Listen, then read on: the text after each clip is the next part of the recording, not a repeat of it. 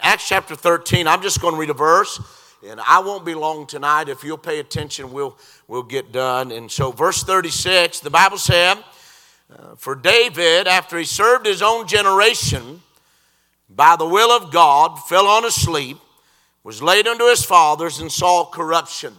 I want to preach tonight just a few moments to the young people serving uh, your generation. Serving uh, your generation. I guess one of the burdens of my heart as I'm traveling across the land is uh, that our young people in a lot of churches are gone. They're not there. And uh, they get to 18, 19, and then the first thing they want to do, and thank God, uh, there's a lot of them here, not all of them do this, uh, but a lot of them, they go out into the world. We don't need you to go to the world. We need you uh, to serve God and to be faithful. Amen serving your generation. It's been said tonight, so I'm not going to tarry there but you'll find your place to serve. You know, you don't have to wait. And thank God for you young people that are serving. You don't have to wait till you get older to sing in the choir, to take up offering, or, or to be a part, to start tithing. Amen. I've known people to teach their children when they're eight and ten years old, start tithing. It's all right uh, to get involved while you're young. Amen. I thank God that I got involved uh, while I was a young person in the house of the Lord. Amen. Find your place, you'll find your people. David found his people to serve. You'll find your purpose. The Bible said, David asked them, Is there not a cause? I'm telling you, if we ever, ever have needed young people to stand for God, it's the day that we live in. There is a cause. Let me read you the definition. A cause means a person or a thing that gives rise to an action or a condition. Number two, a principle or an aim or a movement because of deep commitment is prepared to defend or advocate. I'm telling you, uh, Brother Andrew, you're going to face more uh, persecution uh, for standing uh, for the Bible and the things of God than I did when I was your age. But I pray to God that you and Noah and these young preachers and these young men and young ladies get it in your heart to stand for God. There's a cause tonight, and we need you to stand. Amen. The enemy, David said, the enemy, they are moving in. The enemy's deception. The enemy tonight, their destruction, the lives that are destroyed, uh, the marriages, the homes because of sin. I'll tell you what bothers me. This, this group of young people that now are in their late 20s and early 30s that grew up in church, they say it's all right to drink now have you a little bit of wine with your supper. You know what? Liquor, wine, and booze, it's wicked, it's ungodly. There's never a right. You'll never, it's never right uh, to drink liquor. You hear me? You tell them that Bobby Barnes said it's never right uh, to have wine, have booze, have liquor. It's a sin against the holy God. And I pray you'll get it down inside of your heart. And if you have somebody on your Facebook that posts, a picture with booze, cut them off. Amen. Don't you uh, be around that garbage. Hallelujah. Amen. Thank God for some young people that have stayed uh, with the stuff. Hallelujah. Amen. Thank God for some young people stayed with the stuff. Hallelujah. Amen. The cause is the enemy's damnation of deceiving and taking people to hell. There's a cause tonight. I want to look at three or four things. Chapter 16 of Samuel. You know what David did? He established some things. But Caleb, he established some things while he was young that helped him to serve his generation. Number one, he learned to commune with God. This is going to be simple tonight. but it's where we're at. It's what we need. You see, communing with God is spending time with God. There's going to have to be a daily, daily devotion in your life. Sister Natalie told me on Monday night, she said, I remember you preaching years ago about reading your Bible every day of your life. And she said, I applied that to my life, and God helped me. And guess what her and her husband are doing? They're serving their generation. You've got to have a time with God every day of your life. You've got to get in that book. You've got to put the video games down. And you got to get in the closet. And you got to get a hold of the Holy Ghost. I'm telling you, you'll never serve your generation if you're full of yourself and you never give God any time of your life. I'm telling you, the greatest part of my day is when I get up in the morning and I get in that study and I get a hold of a holy God and I commune with Him. Amen. Amen. Nothing like communing with God. There's got to be a devotion. You know, I, there's a lot of older people that don't read their Bible every day. Well, I got to work every day. I know that. Get up enough time to spend some time with God. When you come home from work, don't go out and play out in the garage or out in the yard. Go ahead and spend some time with God. Amen. Oh, yes, devotion. And can I say, he had a delight for God's house. You know where you spend time with God? You spend with God in God's house. You know what David said? He said, I was glad when they said unto me, Let's go. Can I say to you, you some of you young men, young ladies, you're getting to that, that job age. Don't, don't, don't go get a job where you got to miss on Sunday. Now, there's older people already got their careers and they're set and they can't help it. But as a young person, you can't help it. It may cost you $2 more an hour, but I'm going to tell you the dividend will be out of this world if you put God first in your life. Amen. I mean, just go ahead and make up your mind you're not going to do it. I worked a second job. I was working at a children's home and I was getting rich. They paid me $150 a month. Amen. And so when I moved to Mississippi, I didn't have anything. And so I was working two jobs. And the second one uh, was at a store. And I like working at stores. I know it's probably impossible today, but I worked at a store didn't sell liquor. Say amen right there. But anyhow, uh, so I, I, told the man, I said, uh, I will not be here on Wednesday night, and I will not be here on Sunday. He said, uh, You mean you will not? I said, I mean I will not. Uh, he said, "You mean uh, if I if I you're not going to accept it if I need you if the building's burning down?" That's what he said. If the building's on fire, I can't call you on Sunday. I said, "Not absolutely not. I'm going to be in church. Hallelujah." I said, but I tell you what I will do. The days you have me here, I'll work all the day, all the time, every moment. But I promise you, I won't go to, I won't miss church uh, for work. You know what he said? You got a job. And I never worked a Wednesday night, and I never worked a Sunday because I was determined that God was going to be first in my life. And you know what? He sure had been good to me. Hallelujah. Amen. Oh, have a delight for God's house. Can I say number three? David had a desire to worship God. He said three times in Psalms, My soul thirsteth after thee.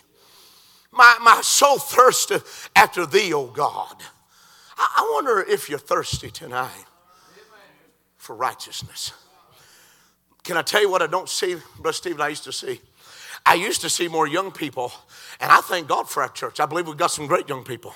But I'm to tell you, uh, places I go, Brother Gravely, you hardly see young people come and pray. Uh, they're not interested. I can remember in the late 70s as a teenager, I was coming up. Uh, you know what? The young people were more interested, Brother Ellis, in the things of God. There was a thirst there, and that thirst is not there tonight. I wish to God, if God didn't do anything this week, that He would create a hunger in your heart uh, for Him, that there would be a thirst uh, uh for righteousness and a hunger uh, for the things of God. You ought to ask yourself or ask God every night, Lord, create within me a desire to hunger for the things of God. Amen. Oh, if we'd get some young people that would get thirsty. I can remember as a young person having all night prayer meetings. Huh? You see, we got hungry for the things of God. Can I say, not only spending time with God and communing, but trusting God? You know what? David, you know why he was able to whip that old giant? Boy, everybody's heard the story of David Goliath a hundred times. But Brother Samuel, it's because he had spent time with God on the backside of the desert with those few little sheep, and he had a relationship with God. And you know what? Brother Rolf, he knew that he could trust in God. David, if you commune with God, Brother Noah, if you go up there in the energy of yourself, you're going to fall flat on your face. But if you walk with God and you commune with God, I'm telling you, God will help you and work through you uh, and build a work for God. It'll never be about you, it'll never be about me. Uh, the work of God is not about us, uh, it's about Him. And David had spent time with God and he realized that with God working through him, all things were possible. Brother Chris, you can't do it. I can't do it. But thank God he can do it. Hallelujah. Amen. Oh, yes. You know, I thought of this today. You know why? Saul, he had confidence in David. I believe he really believed David could do the job. That's why he tried to give him his armor. Because nobody in the battlefield would know that that was David inside that armor. Saul just wanted the glory. He didn't want the battle, he just wanted the glory. You know what? If you commune with God, young people, you won't want the glory when you go to meetings and you see people and they they I mean boy they push themselves and brag on themselves. I'm telling you you tell them that Bobby Barnes said they've not been in the closet but I'm telling you if you get to communing with God you realize that God should never use you. You're worthless and the only good thing about you is he who lives inside of you.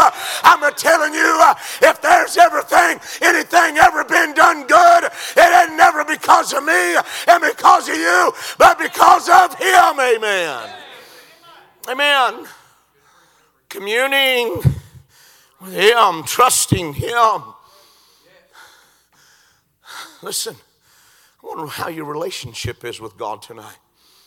Young person, I wonder how, uh, how often do you fellowship? Number two, not only communion, but I'll tell you, why David served his generation, he hung around the right companions. You know that makes a difference? You know who he was in a covenant with? Jonathan. He was in he was in communion or fellowship with a man that gave the right influence. Now, can I say this, young people? If you hang around carnal people, guess what you're going to be? You're going to be carnal. If you hang around that crowd, I don't know if they still do it, but back in the day, they used to run around and ride, drive in circles around the block. I never have understood that. I never did do that. But I've seen young people when I was in Bible college, we'd go downtown on Friday night and we'd preach on the street and they just circle the block. I mean, for three hours. But I'm going to tell you what, if you'll get in that crowd and you'll listen to their garbage music, that rap, rip, rock, and country and all that other garbage, if you listen to that, uh, I'm telling you, with them, uh, there'll be a day you'll be listening to it by yourself. That garbage will influence you. You need to drop them uh, like a bad habit and leave that crowd alone because if you get around the wrong companion, they will not help you to serve your generation. Amen. Can I say contemporary garbage music too? they call that Christian rock. Isn't that an oxymoron? I'm telling you. Christian rock. Yeah, yeah, more of a moron. That's right. I lost support over one of those churches. They painted their ceilings black and strobe lights, and then they became a praise team. Called me, said, I want you to come. I said, I'm not. what do you mean you're not? I said, I preach against that nonsense and I'm not coming. Amen. I forgot how judgmental you independent Baptists are. You know what? I don't care. I don't care. I'm not going to do that. Young people, don't you do that. Don't you hang around that crowd. That'll do that. Amen. I know this is a mission meeting, but I'm telling you, if you're going to be a missionary to win people to Christ, you're going to have to serve your generation and you're going to have to have a life uh, that God can use for His glory. Amen. Oh, yes. One that had the right influence, one that has the right kind of inspiration. So, what do you mean by that? Jonathan told David, he said, I know one day you're going to be king. Don't hang around that crowd that sits on their hind end all day and has a can of Pepsi Cola and eat chips and plays video games eight hours a day. Amen hang around somebody that'll work and do and go and not play games all day long, but thank God have a little bit of grit about them afraid of work. Amen. Do you know in America we've got over a million jobs that nobody wants? Nobody wants to go to work. We've got a government that wants to pay people to stay home.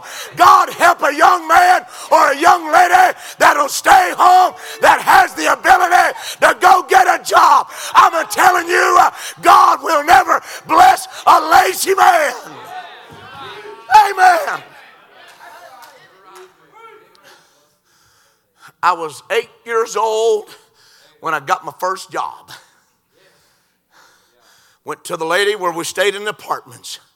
I said, What will you pay me to take all the garbage down every Wednesday night? She said, I'll pay you $2 a week. I said, I'll do it eight years old.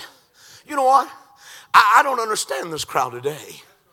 Restaurants have to close early because they don't have no help. God, help us.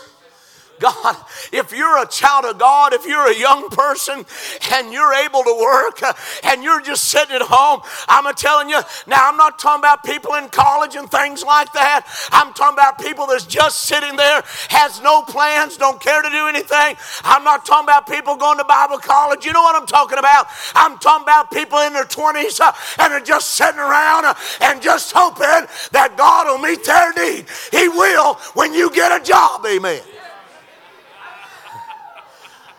Hey, hey, hey.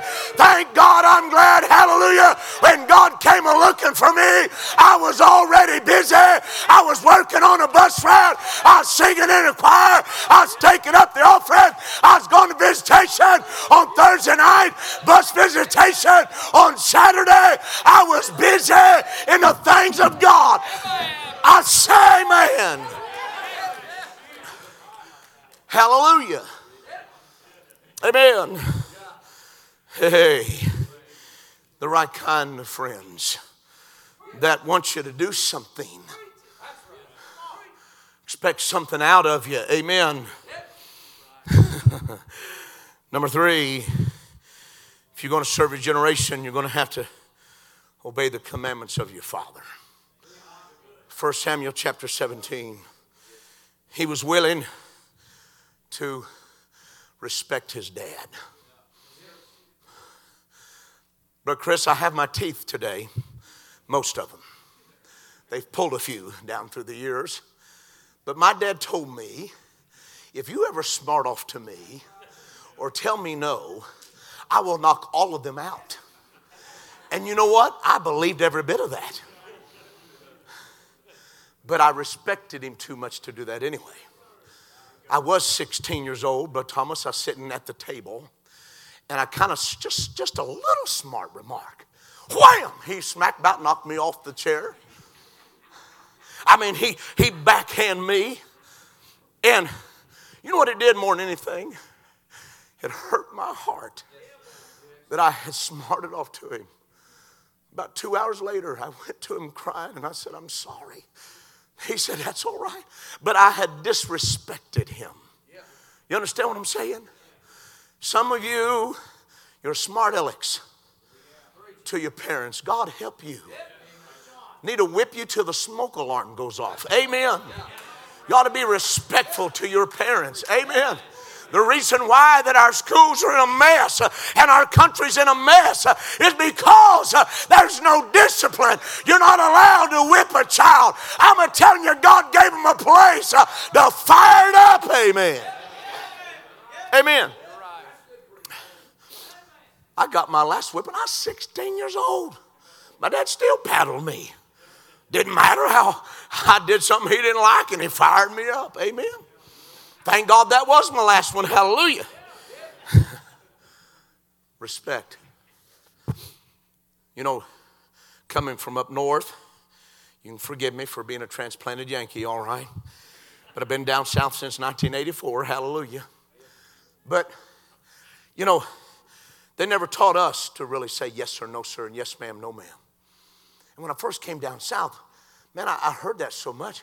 But you know, the, people don't even do that anymore. That, that respect has drifted away.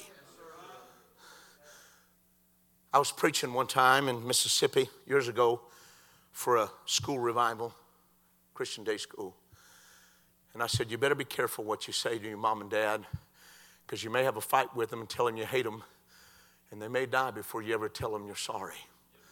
And this girl jumped up and started screaming and ran out the door because that's exactly what happened to her. She got up one morning, her and her mother were fussing, and she said, I hate you. And that mother had a wreck that day and died and went out into eternity. And that girl never got to tell her she was sorry. You better be careful. Amen. Respectful. Number two, he was responsible. He told me in verse 20, he said, Hey, you take care of these sheep. I've got to go run an errand for my dad. I- will be back. You take, you know what? He, he was responsible. Be responsible. Be, when, when you get orders from your parents, then don't wait till 30 minutes before they get home. Just do it and get it over with. I was about 12, 13. My mother had already died, and my dad got remarried. And so we moved to a, sub, a suburb of Cleveland called Brunswick. And uh, so I, we went swimming in the public pool, probably maybe for like one month. Dad said, You know what? You need to stop that nonsense. A bunch of nudity down there. Of course, today that don't matter most places anymore.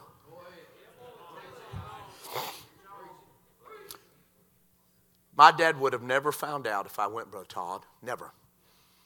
Now, my stepbrother, he still went because his, his mother didn't care what my dad said. But you know what I did? I never went another day. You know why? Being responsible that I just did what I was told to do. I wonder how responsible, I, I wonder if, if mom and dad says clean the room, if you wait 10 minutes before they get home before you start throwing everything everywhere. Amen. Being responsible. Mm, got a little quiet right there, but that's all right. I'm telling you, if you're going to be to serve your generation. There's some things that you're going to have to start practicing while you're young that you can get it in your life, that thank God you'll make it to serve your generation. Amen. Can I tell you, we need you? I love you tonight, and I thank God for you. I really do. People ask me, a lot of churches I go to, they have no young. Y'all have young people at church? Oh, yes. We've got a good group of young people. And, Brother Jason, I thank God for that. Amen. But learn some things. Then, lastly, and I'm done, he established some character in his life while he's young. Now, I know David messed up, but we all mess up. But he, he established some things in his life. Wasn't it Bob Jones Sr. that said that a man's not born with character, he's got to develop it? That's what he said. David was a disciplined man. Brother, Brother Caleb, the Bible said he was a cunning player. That word cunning means learned very well. I, I, I can't play anything.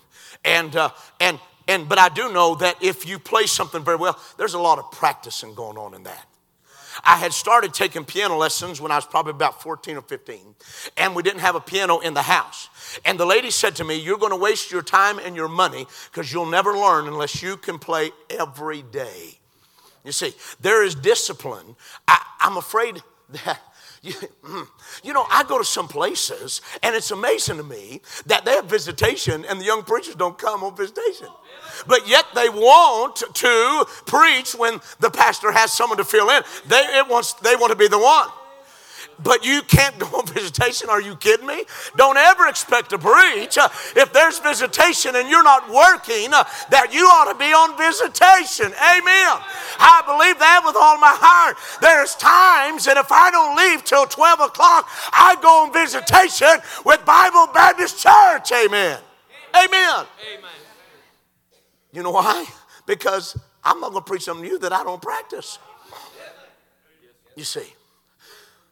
I know a, a fellow told me he had a young preacher in his church that didn't tithe. Now, can you imagine that? What in the world is that fellow going to expect God's going to use him? When he's robbing God from the start. I know this is not a mission message, but I'm going to tell you something.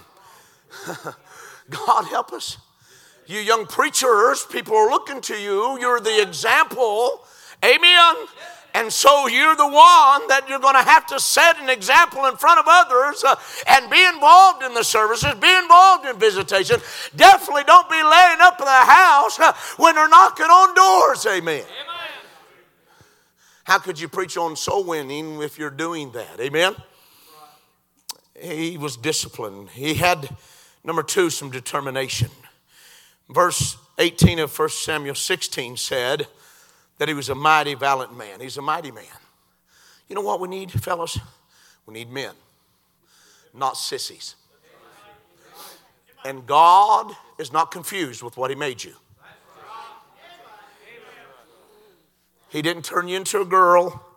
You're a man. So you walk like one, talk like one, and act like one. Amen. It really bothers me, and I guess some people can't help it. But when you talk to somebody, a waiter or something, and they go, Hello, can I help you? And it's a man, it scares me to death. Amen. I want to reach up there and grab his Adam's apple and say, Talk like a man. Hallelujah. Amen. The world wants you as a boy, as a young man, to be intimidated that God made you a man. But don't you be intimidated. God made you a man. He wants you to stand like a man, act like a man, work like a man, walk like a man, and be a man. I'm not bound to anybody and apologizing for what God made me. Amen. I'm going to say this while I'm here. I ain't apologizing for being white either because that's what God made me. If I was black, I wouldn't apologize for being black because that's what He would have made me. But He made me a white man, and I'm not sorry for it. And I'm not privileged either. I've worked all my life. Hallelujah. I promise I didn't eat any gunpowder before it came. Amen. He's a mighty man. Number two, he says he's a man of war. We heard the first message. Boy, wasn't that tremendous? But David in his wars. David, he's the one that they, the lady said he's the one who wipes out 10,000. Saul just does thousands. David does 10,000 at a time. He's a mighty man of war. It takes a man, fellas, to live for Jesus in this day. Hating anybody on the job can act like everybody else. But it's a man that'll stand up and say, Fellas, I don't tell dirty jokes like that. Excuse me. You don't rebuke him. You don't jump all over him, tell him, You're going to hell. But you just say, Excuse me, we don't, I don't talk that way. You see, it takes a man, and I, have had to do that, and I know other men in here had to do that. And there'll be a day you'll have to do that and say, Excuse me, I don't tell dirty jokes. Amen. I don't want no part of that. It takes a man to take a Bible in his hand uh, and walk with God. Anybody can be a wimp, amen? determination. Then, thirdly, he was delightful. The Bible said he had a good countenance. He was a, a handsome man, if you will. If he lived in our day, Brother Josh, he would not have purple hair. One thing the doc used to say that I liked, he said looked like you cut one side of your hair with a weed eater and the other side with a lawnmower. Amen. then they stand in the middle of it and turn it purple. I, I, what is that? David, if he was in our day, wouldn't have a hairdo like that. He wouldn't have his breeches hanging down to the ground. He'd pick them up, put a belt in, he'd take the earrings out and the nose rings out, and he'd do right, walk right, and live right. Amen. Now, I'm not talking about sinners, friend. I want sinners to come. I don't care if they got 17 earrings in. Amen. Matter of fact, I was preaching for a fella, and I said something that my message that night I was dealing with sinners. I don't care how they're dressed. I don't care what they look like. I want them to come so we can preach to them. They don't need to get the earring out. They need to get Jesus in the heart. But once you get them in the heart, then you can get them out. Amen. So we went the next day to visit, and that fella didn't listen to a thing I said. We walked, knocked on a man's door. He let us in. He didn't say, Sir, sure love you to come to the revival tonight. We'd love to have you. He said, Get that stinking earring out of your ear. Two things happened. The man never came and he didn't take the earring out of his ear. And he maybe go to hell because that's what that fellow was worried about. So don't misunderstand me. I'm not being unbalanced here tonight. I'm talking to the children of God. Sinners, I want them to come. Praise God.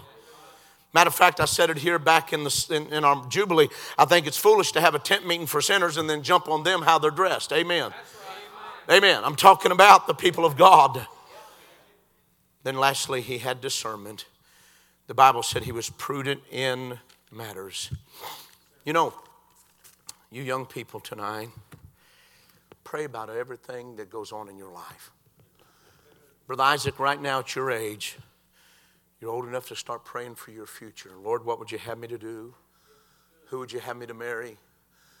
What, what, what, what is it that you would want me to do? You, you fellas need to be praying, Lord, what, what's the will of God for my life? I, I, I, I want to know now. I, I want to begin to pray. Pray for the wife that God has Uh, planned for you and set for you. Pray now. Begin to spend time in prayer for that. Don't wait till you're 25 years old. Start praying now. Because I'll be honest with you, we need every one of you. We need every one of you. Brother Lamar, be a day that you won't be able to go into the schools and old body won't let you. Could it be your boy that God would raise up? You see, what I'm saying is we need this generation. David served his generation.